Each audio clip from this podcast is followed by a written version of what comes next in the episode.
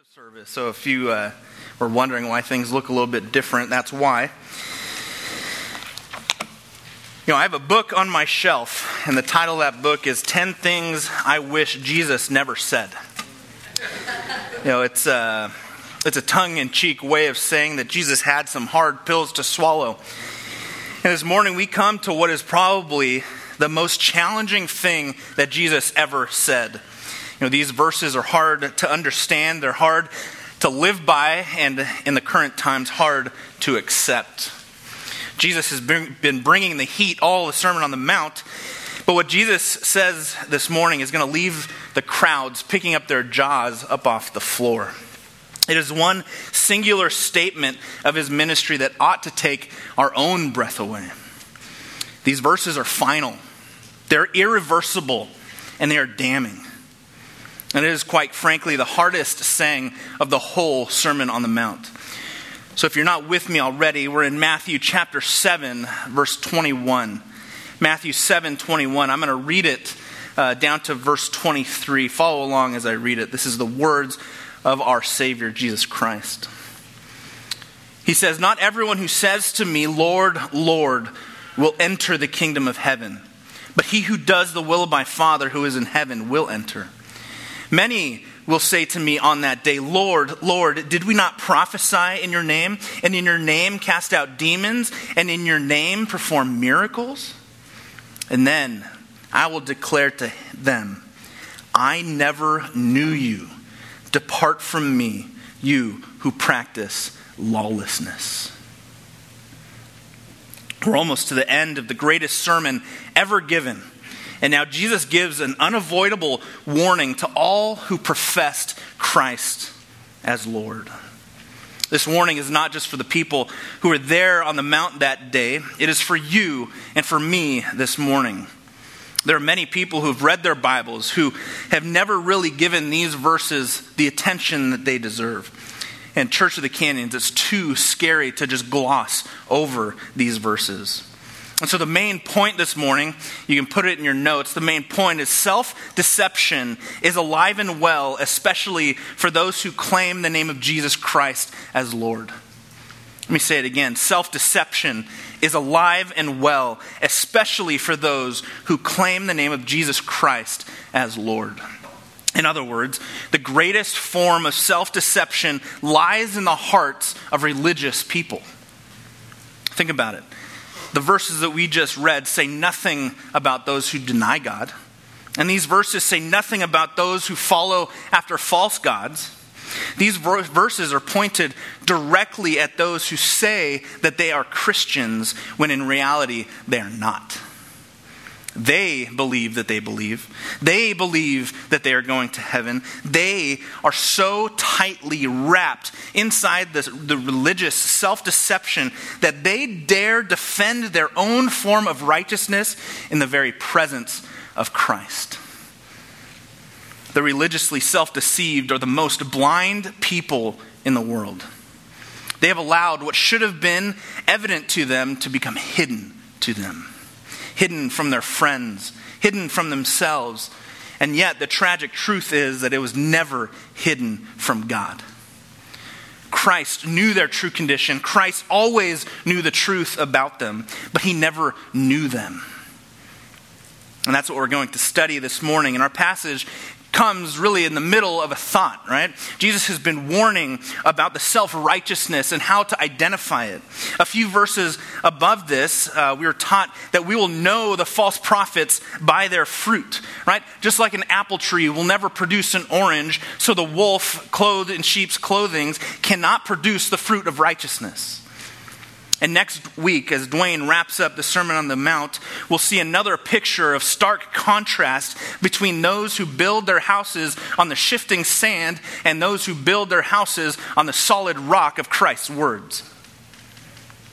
But this morning, we catch a glimpse of Judgment Day. We get to see a real conversation of judgment and the result of this conversation was paved in life, and now it's being realized in death.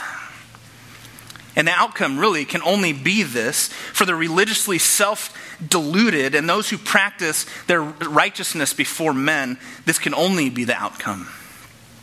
And yet, those who plead with Christ on the day of judgment don't know that yet. They believe that there's still time, but they couldn't be more wrong. Let me read you the passage one more time.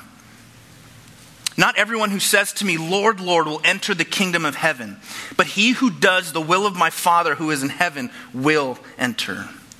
Many will say to me on that day, Lord, Lord, did we not prophesy in your name?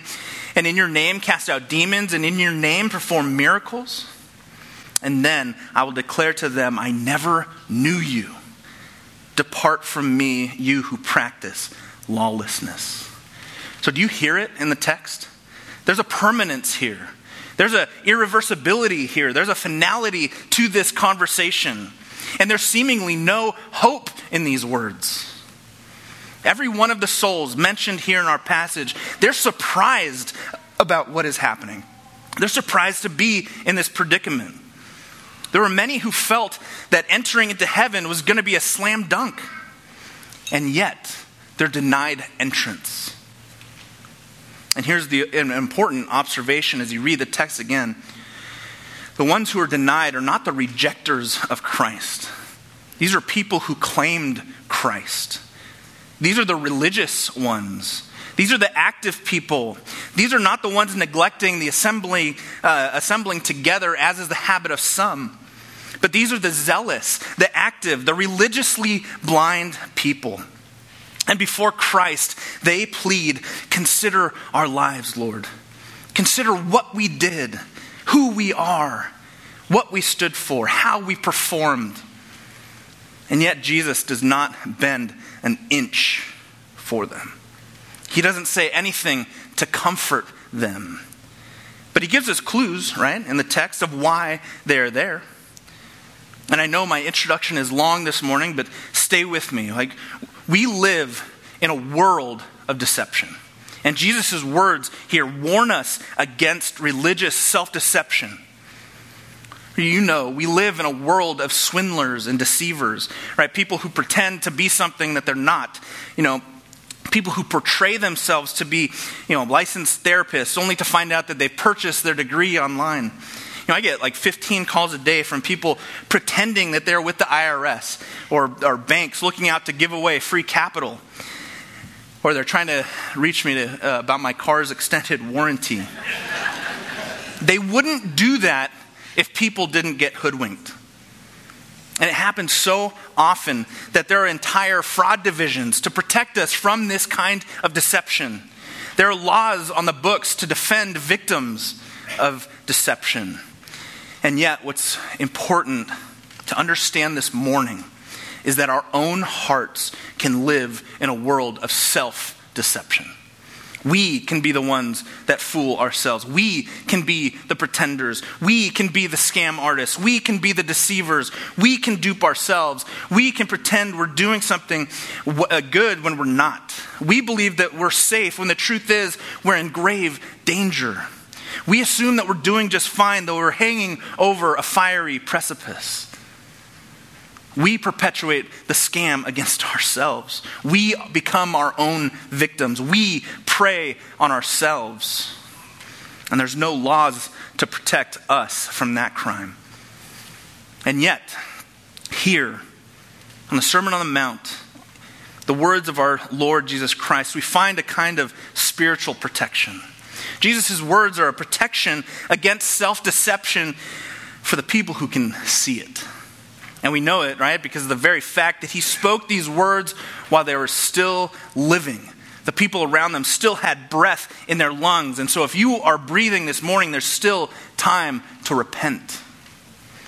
He's graciously providing them and us this morning with a preventative warning while there's still time in this life.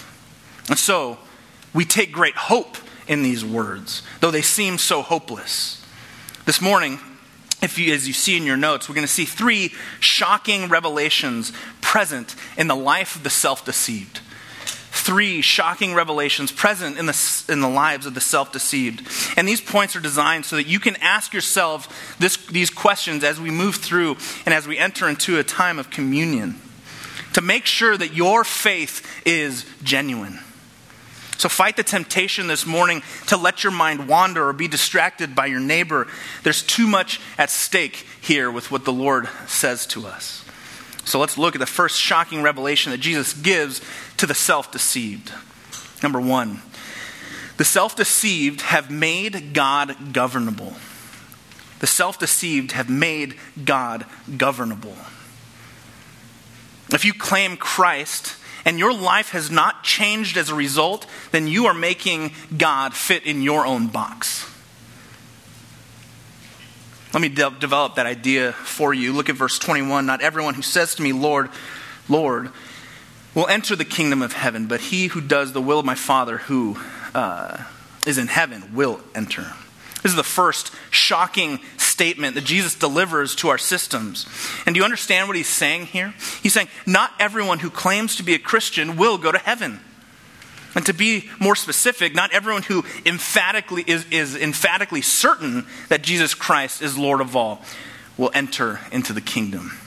And I really say emphatically certain about that because these professors of Christ that we see here in verse 21 repeat the designation twice. Right? They understand theology. They get it, but it hasn't made the connection from their mind to their hearts. They say, Lord, Lord. And that use of Lord, Lord is very telling to us. And so, what does that word mean, Lord? The word Lord is used in a variety of different ways throughout the, uh, the ancient world. And originally, it meant something uh, like to be the owner of something, like in Matthew chapter 20, talking about the owner of a vineyard. But it also can be used of important people, right? Um, and it, just in general. And then it eventually became this uh, ceremonial or conventional way of addressing people in polite society. It would be like similar to the expression saying, uh, uh, sir. And so in the Romans, they even used it uh, talking about their emperor in Acts 25. And the people often would refer to their own gods using a, that same word in 1 Corinthians chapter 8. But by the, old, by the time the Old Testament was translated into Greek, we find that the Greek word kurios that was used to translate, that used that word to translate the name of God, Yahweh. So, when Jesus' followers began to call him Lord, they understood who they were addressing, and they were addressing him as God. And in fact, at the end of Jesus' ministry, when, uh, when he instructed his disciples to go find him a donkey to use, what was his instruction to the uh, disciples if someone would, would, were to question them? He said, Tell them that the Lord has need of them. Therefore, Jesus aligned this title of Lord with himself. And so as we go back to the text and we see these deceived men and women cry out, Lord, Lord, we are being told that they have good theology. Right? If you have good theology, but again, it hasn't changed your heart, you've reduced God to fit your own box. They knew of lordship salvation. In other words, these, these desperate souls, they understood that Jesus demanded himself to be seen as Lord and as master and as ruler and as sovereign. They not only acknowledged this demand, but they also viewed themselves as believing this demand. They were convinced that he is Lord, but Jesus wasn't convinced, not for a second. So he begins this section by saying the exact opposite of what those listening to him on that mount would have believed he would have said. Right? Surely anyone who recognized Jesus, Jesus the Nazarene, son of Mary and Joseph, as not merely human, but rather the Lord God of the entire universe, they would have to belong to God, right? They would have to be believers, right? To profess Jesus as Lord at that time was to defy the teachings of the scribes and the Pharisees. To proclaim, to proclaim Jesus as Lord would cost them their families. It could cost them their friends and vocations. These words, Lord, Lord, could end up costing them their life. And yet, Jesus here knocks the air out of their preconceptions. because, yet again, the self deceived have put God into a box. Jesus is saying it is not enough. Just because you hear these words and agree with them and understand them and even publicly proclaim them, that isn't proof that you belong to me. And this is stunning. It's stupefying. You know, if someone was drinking water there in the Sermon on the Mount, you might have seen a spit take. Now, for those listening to this and, and hearing this conversation, it was rhetorically in the future for them. But they understood the context of the sermon very well, right? The disciples and those listening around them might have felt some kind of comfort just knowing that Jesus was just talking about the false prophets. And he tells them and he tells us this morning to examine the, the lives of those false prophets, not to trust them because their prophecies and lives were false. And he ends that in verse 20 by telling the crowd, You will know them by their fruit. And so, at first, perhaps those disciples and those hearing Jesus talk, listening in the crowd, they would have thought, you know what, Jesus is talking about those false prophets. Oh, that's who he's referring to. Okay, I'm good. And those false prophets might have even been so bold as to claim Jesus Christ as Lord. And maybe that's what those disciples thought that Jesus was talking about those false prophets. And that would make sense, right? Because of the illustrations that Jesus used to, to um, describe those who prophesied in his name and cast out demons and perform miracles. But Jesus isn't honing down that narrow yet. He begins very, very broad, very, very general. And instead of narrowing down to, to pin down those false prophets, he includes everyone in the equation. He could have said, Don't worry about those men, those false prophets. They'll stand face to face and they'll be shocked when they see me on the judgment day. He could have said that, but that's not what he says. No, he says something more inclusive, something much more sweeping. He says, Not everyone who claims me knows me. So Jesus he brings us to the point where he makes us think about the evil in others, and then he forces us to consider the evil within our own hearts. He swings from warning them uh, about being deceived by false prophets to now warning us about being deceived by our own false hearts. And I believe that if that's all he ever said on the subject, it would have been enough. But he doesn't stop there.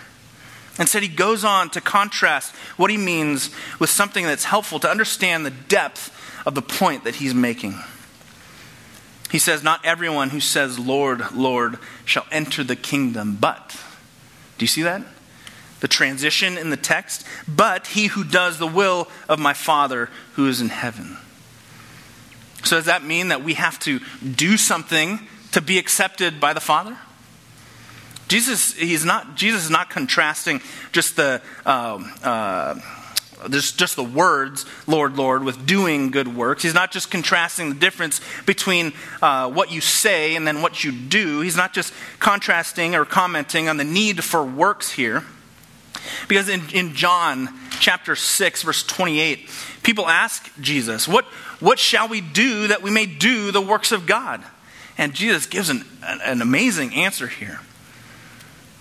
Jesus answered them by saying, This is the work of God so if you want to know the work of God, listen up.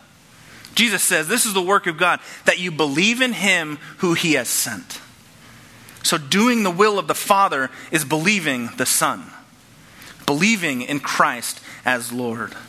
And in a moment, Christ will bring up the issue of religious actions. And, and it, so, so it seems by doing the will of God, the Father has more to do with the external works, right?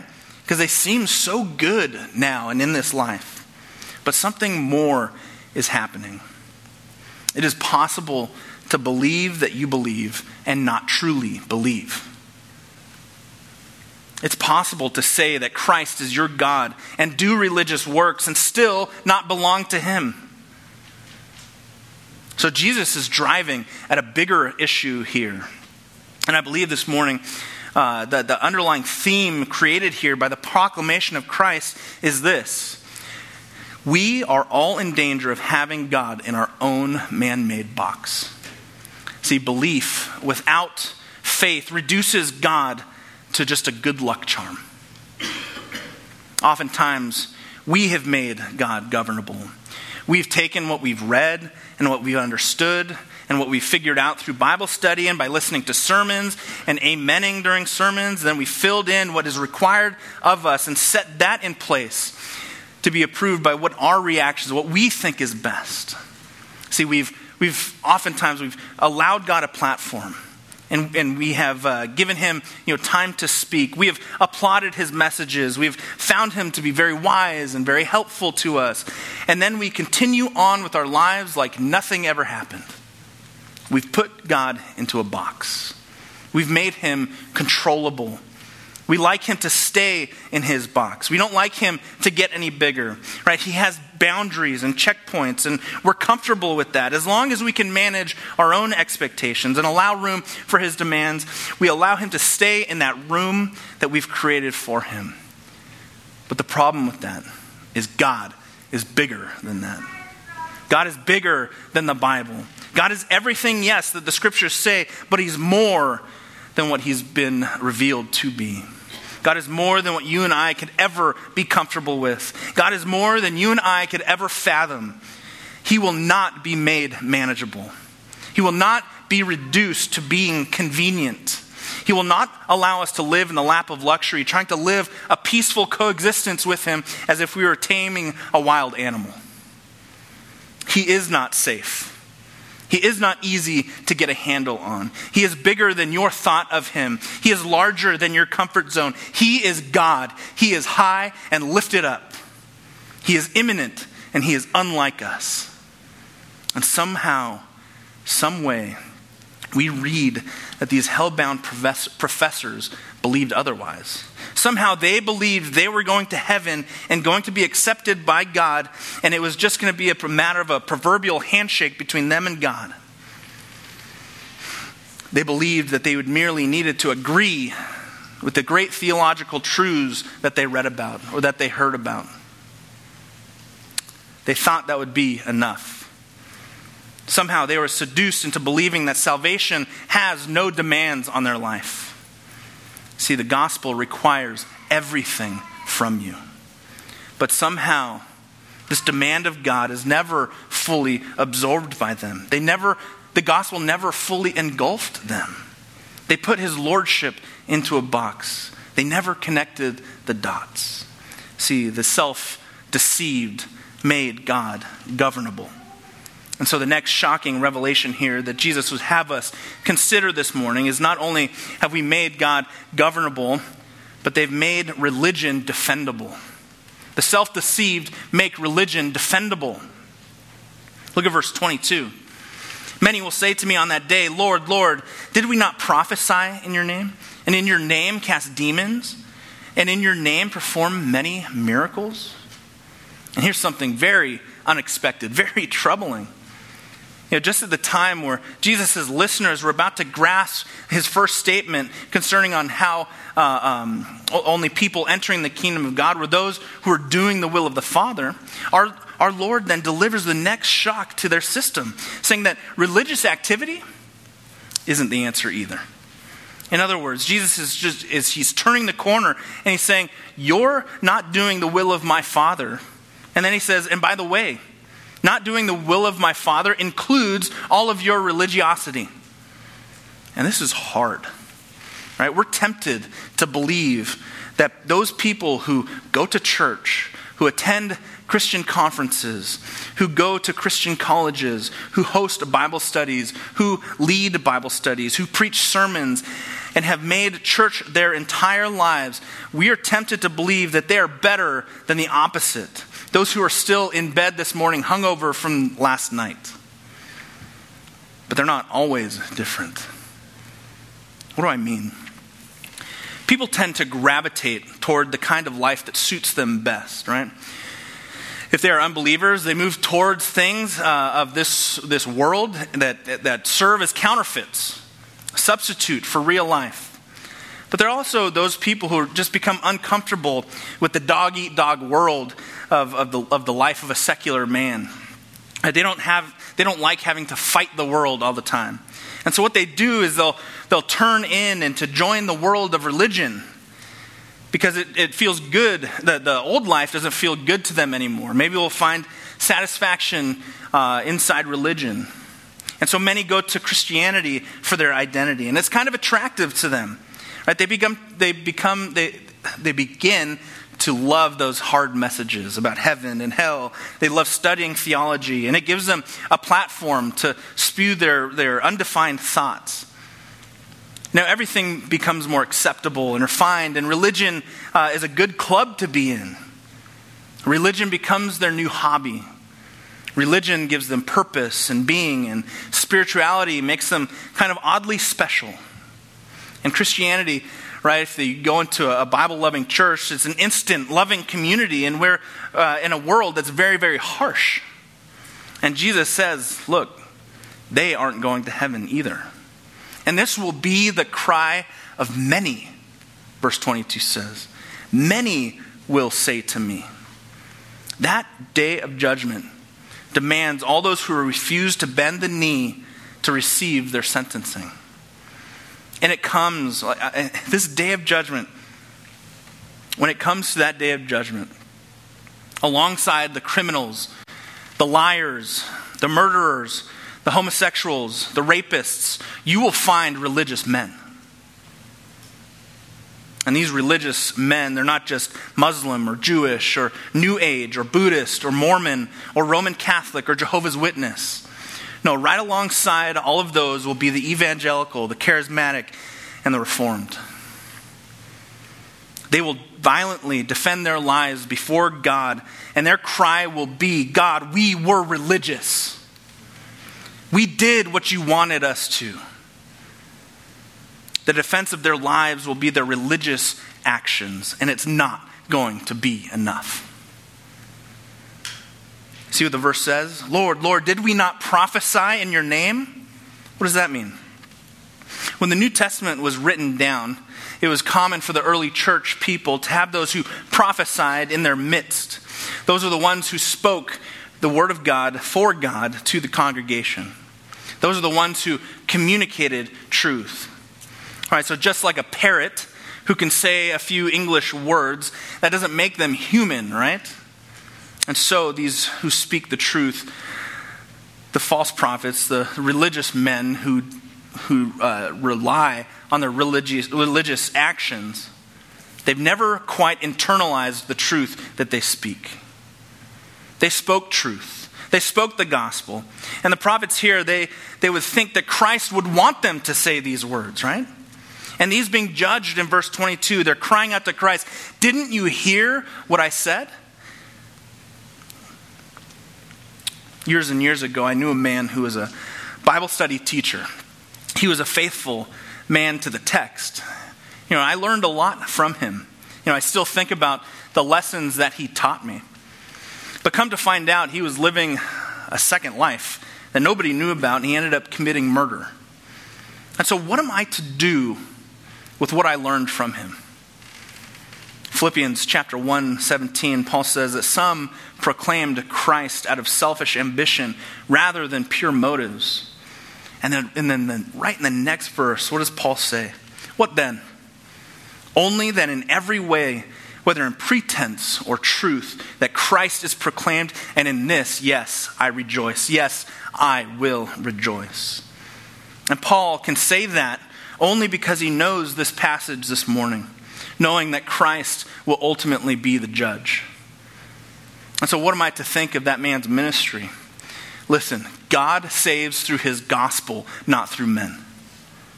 Men are blessed, yes, to proclaim the gospel, but it doesn't exonerate men from their own wickedness. And so here's the point. Here's Jesus' point this morning. Religious acts cannot defend us. Religious acts cannot defend us. And I want you to grasp this because they can be done by those who are deceived. And this is very hard to hear. I understand it. Listen, the people who are self deceived don't know they are self deceived. All right, case in point, look at the next religious activity that Christ mentions here. And in your name we cast out demons and performed many miracles. Now, it's hard for us to imagine sometimes that in the New Testament, when Jesus Christ walked the earth, it seemed like the supernatural world was set on fire. Right? Miracles occurred and exorcisms occurred. And we know that in the first century Israel, uh, uh, it, they cast out demons in the name of, uh, of Jesus, and they cast out demons in other people's names. Because in Matthew chapter 12, the Pharisees, they attribute Jesus' work to Satan. Right? You're, they, they accuse him of casting out demons in the name of Beelzebul. And Jesus says, if I do that, if I'm casting out demons in the name of Beelzebul, then by whose name are your sons casting them out? And we see in Acts chapter 19 the same thing happening with the sons of Sceva. They were Jewish exorcists. And Mark 9:38 says they, they say, "Teacher, you know, we saw someone casting out demons in your name and we tried to prevent them because they were not following us." And Jesus said, "Don't hinder them." For there's no one who will be able to perform a miracle in my name and be able to soon afterwards speak evil of me. And in that, in that text, it's not whether or not that they were personally heaven bound, but whether or not they were hindering the work and the mission of Christ. Ultimately, performing exorcisms were not evidences of salvation, right? Even Judas could perform exorcism. He just couldn't exorcise the demon out of his own heart. So their defense of religious act, acts in reality are indefensible. Indefensible. Here's the third shock that Jesus would have us consider this morning. Shocking revelation here. Not only have the self deceived made God to fit their box or made, them governor, gave, made him governable and made religion defendable, but number three, the self deceived have made all deception allowable made deception allowable. And this is what cuts the deepest, I think. Look at verse 23.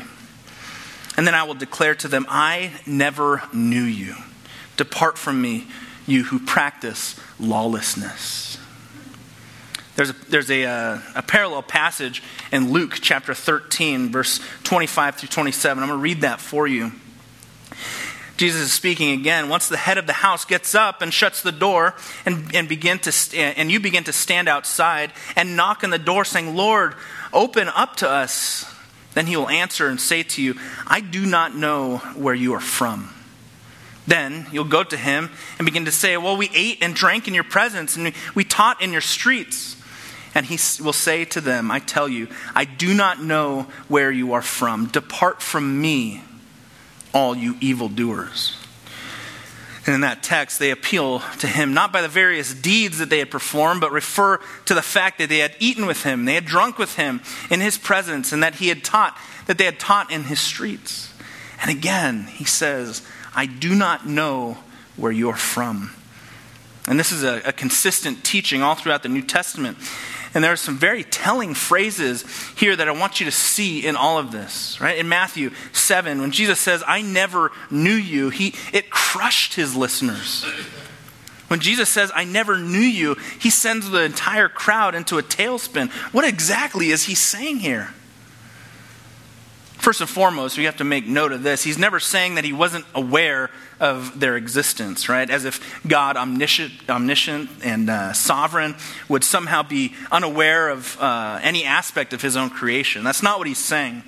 He's saying, I never knew you. We were never friends. You assumed that you had a relationship with me that we never had. You thought you prayed to me. You thought you loved me. You thought you defended me. But truth be known, it was all a lie. You deceived yourself because your name is never written in the book of life. Now, how can that happen? How does this happen? Isn't that the most important question that we can ask ourselves this morning? How can that be?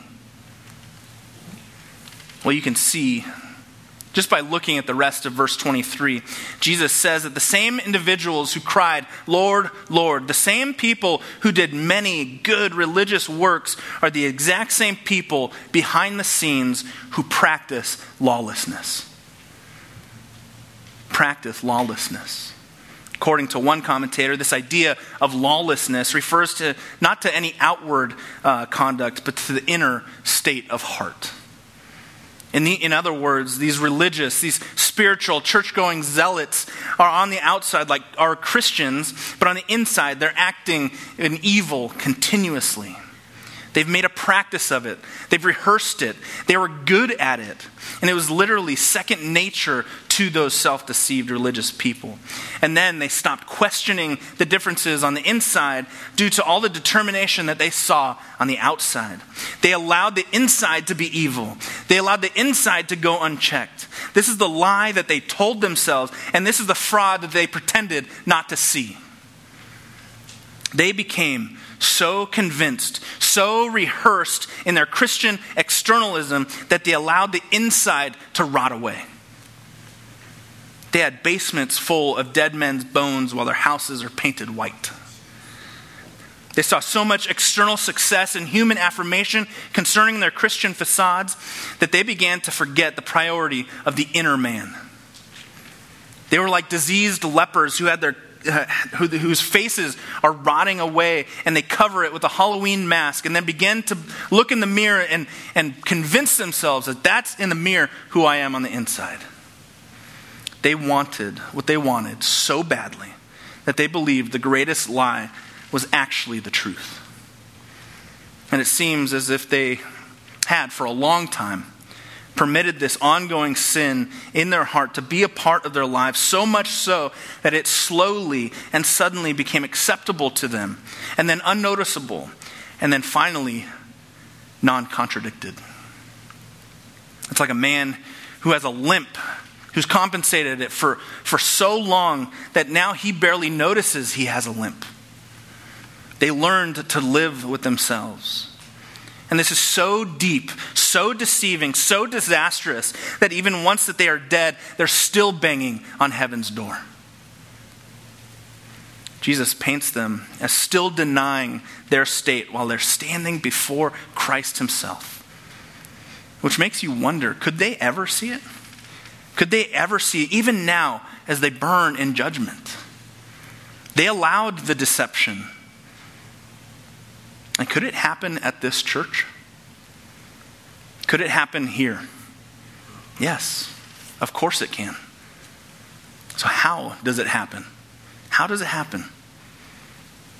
A.W. Tozer, a theologian, theologian and pastor, he once wrote about this idea of self deception and how to avoid it. It's a longer portion uh, that I normally quote, but I want to read you the section that he writes. I quote of all forms of deception, self deception is the most deadly. And of all the deceived persons, the self deceived are the least likely to discover the fraud. The reason for this is simple. When a man is deceived by another, he is deceived against his will. He is contending against every adversary and is temporarily the victim of the other's guile, since he expects his foe to take advantage of him. He is watchful and quick to suspect trickery. And under such circumstances, it is possible to be deceived sometimes for a short while, but because the victim is resisting, he may break out of the trap and escape before too long. But with the self deceived, it is quite different. He is his own enemy and is working the fraud against himself. He wants to believe the lie and is psychologically conditioned to do so. He does not resist the deceit, but he collaborates with it against himself. There's no struggle because the victim surrenders before the fight even begins.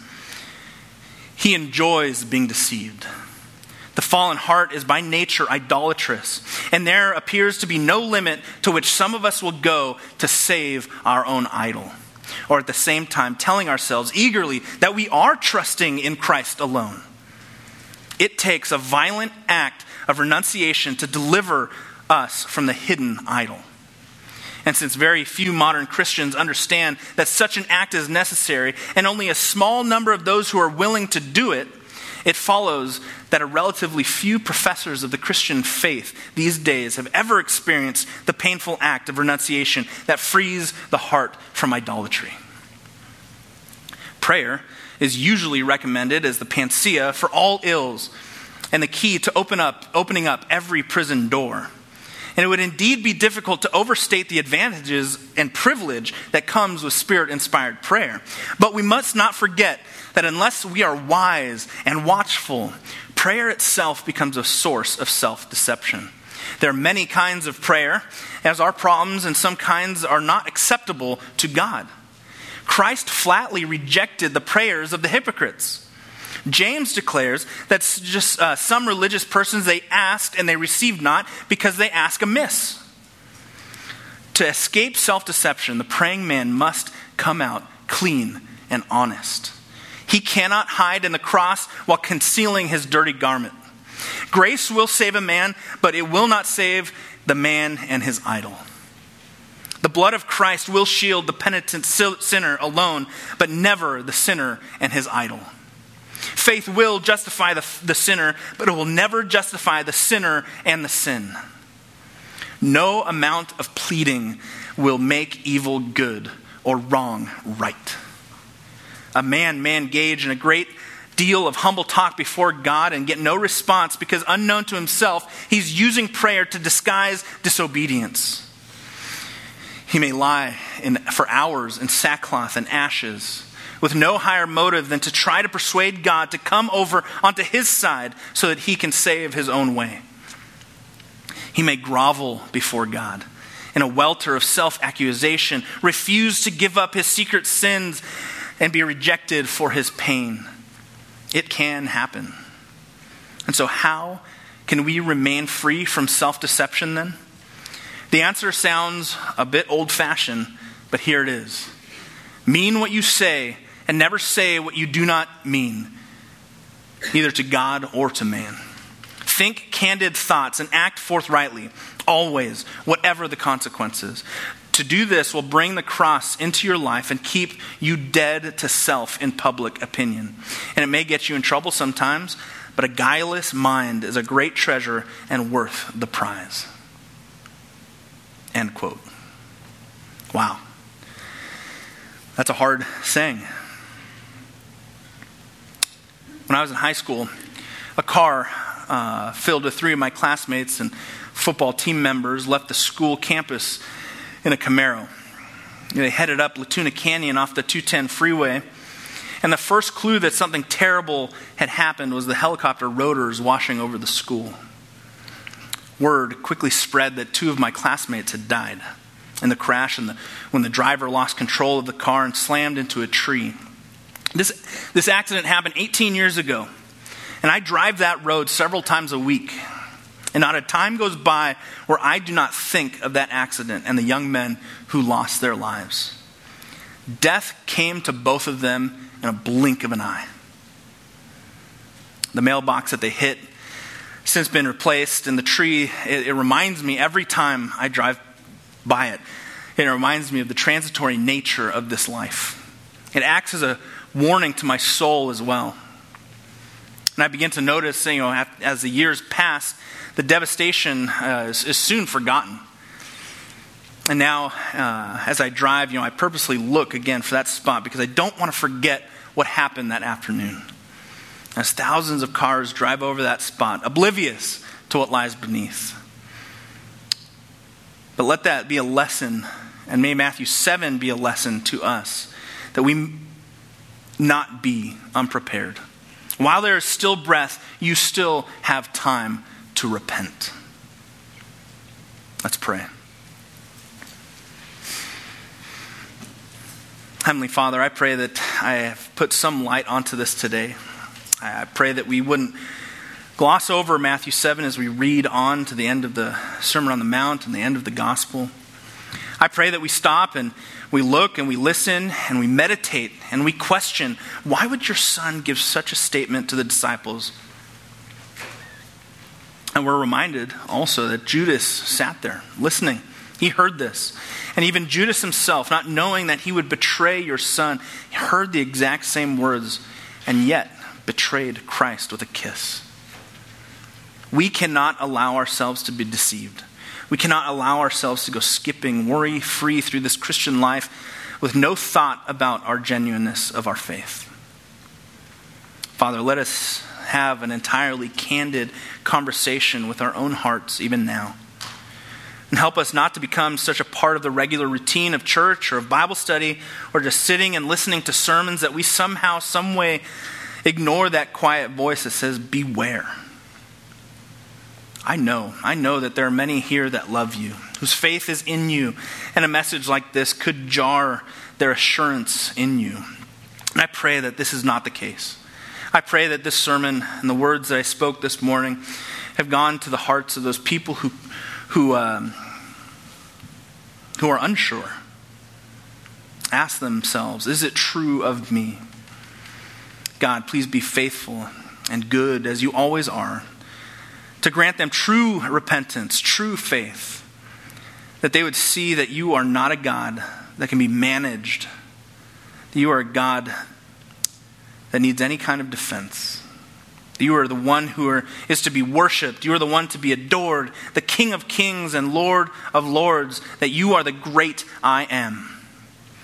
That as we bow our hearts before you in humility and need, that you bathe our hearts with assurance, knowing that we depend not on our religiosity, our religious actions, or our church attendance, but that we rely solely on the Son of God who loved us and gave his life for us. And let that be our daily prayer.